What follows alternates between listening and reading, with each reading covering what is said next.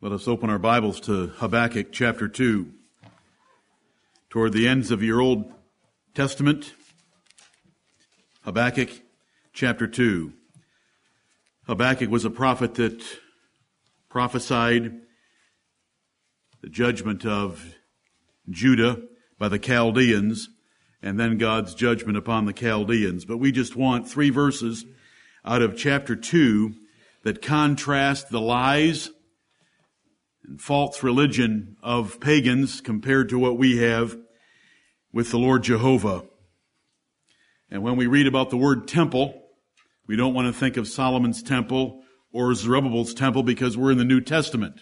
Right. We want to think of the church of the Lord Jesus Christ, which we are part of this morning. The last three verses of Habakkuk 2. What profiteth the graven image that the maker thereof hath graven it. The molten image and a teacher of lies that the maker of his work trusteth therein to make dumb idols.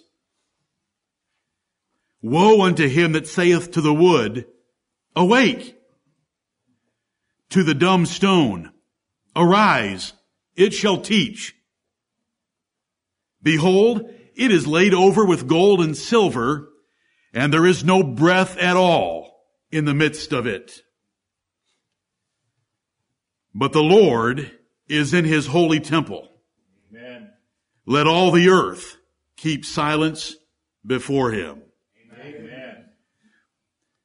Now the Lord Jehovah is in his holy temple in heaven, and there is seen the ark of his covenant with his people. There are the martyrs beneath his throne and around his throne. There are the four beasts. There are the angelic choirs and there are the spirits of just men made perfect. But that same Lord Jehovah comes and indwells his churches by his spirit. And the Lord Jesus Christ, the son of the Lord Jehovah, is with us this morning. The contrast in these three verses is great. Because in verses 8 and 9 we have the greatest nation on earth being mocked for having graven images made of wood and stone. And that priests would actually say to them, awake, or implied by, pro- by providing religious service to them, implying the words awake and arise and teach us. Dumb idols, meaning they cannot speak. They're overlaid with silver and gold, and yet men look to them for answers. Men look to them for truth, and it's lies and vanity as these verses teach us. The Old Testament is filled with descriptions like this. The majority of men, since the creation of Adam and Eve, have worshiped dumb idols. It's been a minority of men that have known the true and living God, and we only know Him because of His mercy toward us. Because if it wasn't for His mercy, we would be as foolish and as blind and as wicked and as rebellious and as ignorant as any pagans that have gone before us. So let us be thankful this morning to Him who chose us from the beginning through sanctification of the Spirit and belief of the truth Amen. to be saved from such delusions. Right. The Bible says that God sends strong delusions on men so that they will believe a lie that they all might be damned who received not the love of the truth. God in His creation has made it so obvious that there is a living and true being that has created all things that when men reject that knowledge that is in creation, He further blinds them, confuses and confounds them so that they end up doing things like this. How could a rational man ever bow down to a piece of wood or a piece of stone? Easily by the confounding power of the living God who is offended that they have rejected him. And he does far worse things than this, as Romans chapter 1 teaches us. But the Lord, the Lord Jehovah, is in his holy temple. Let all the earth keep silence before him. Let us pray. Our Father which art in heaven, thou art the Lord Jehovah. We have no other religious father in heaven or in earth beside thee. And thou art in thy holy temple. And we are silent before thee this morning in our hearts. We do not raise any frivolous or foolish or vain thoughts toward thee. We humble ourselves and we silence our lips to say anything of our imagination or of our thoughts against thee. Thou only art the true and living God. All truth comes from thee. All lies come from the father of lies and from the wicked imaginations and deceitful hearts of men. Heavenly Father, we humble ourselves before thee and we ask thee that you would send the Lord Jesus Christ to walk around this candlestick and to be with us this day by his spirit.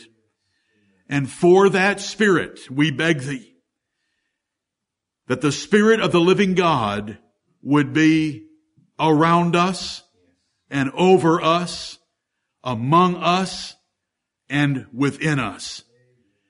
And that Heavenly Father, thy Holy Spirit would open thy word to us, shut down the foolishness of our imagination, grant us understanding and enlightenment of the wonderful things thou hast done for us. Yes.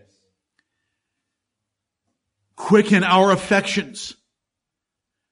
Awake us and arise to teach us.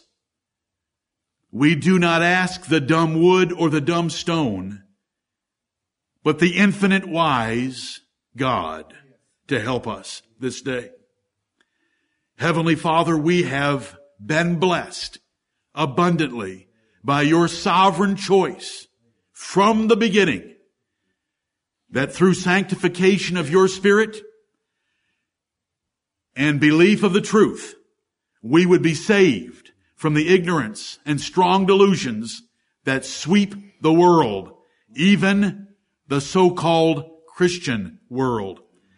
Heavenly Father, we thank thee and bless thee, and we are bound to always thank thee, right. O Lord God our Father. This day, bless us in this place, as has been prayed already this morning. We are thankful for the truth you've given us.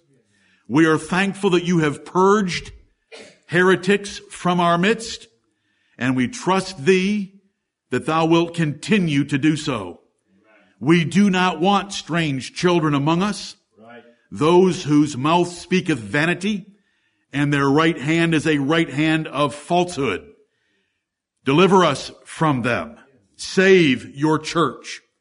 For the sake of your worship, that it will continue to be in spirit and in truth for the sake of the families here that we will not be torn asunder by false doctrine and false teachers, but that we with one mind and one heart, one voice, one doctrine, one faith, one baptism will worship the one Lord Jesus Christ. Heavenly Father, Forgive us where we have played with the heresies of this world, where we have not marked and avoided as strictly as we should have, and have mercy upon us now to do so in the future by the reminding of your word this day. For our nation, we thank thee. We bless thee and praise thee. We thank thee for our rulers. We thank thee for our form of government. We thank thee for all they have done to protect our interests and continue to protect our interests and why we have such freedoms and liberties to assemble as readily as we do this morning and to preach whatever you have laid on our minds and consciences by the Holy Spirit from the King James Bible. We thank thee for these and many other liberties.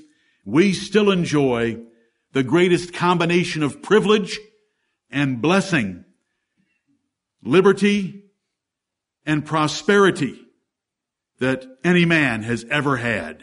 And we thank thee. Heavenly Father, we pray for your kingdom, for your sheep scattered abroad, that you will raise up shepherds for them. And those shepherds truly called by the Lord Jesus Christ, that you will bless them this day, that they will with boldness make known the mystery of the gospel to their flocks. Bless those sheep to hear and to understand, to be fed with knowledge and understanding. And Heavenly Father, for those shepherds to have free course in the Word of God to be glorified this day in every place. We pray from Nigeria to Malaysia. We pray from Turkey to the Philippines. We pray from Michigan to Florida that your sincere saints and truly called ministers will have your blessing this day. Oh Lord God, we are thankful that we can come into thy holy presence by the Lord Jesus Christ and make our way into the temple of God, thyself in heaven, and that you see us and that you hear us. And so great is the sacrifice that has been paid for us, and so great is the high priest at thy right hand, that we have a new and living way into thy presence, whereby we may come boldly. And we come boldly this morning and pray for your power upon us for the speaking and the hearing to be productive of conviction and conversion and commitment and continuing in the truth once delivered to the saints. We are thankful for it. We bless thee for it. It is not by wit nor by diligence that we have it, but by thy grace.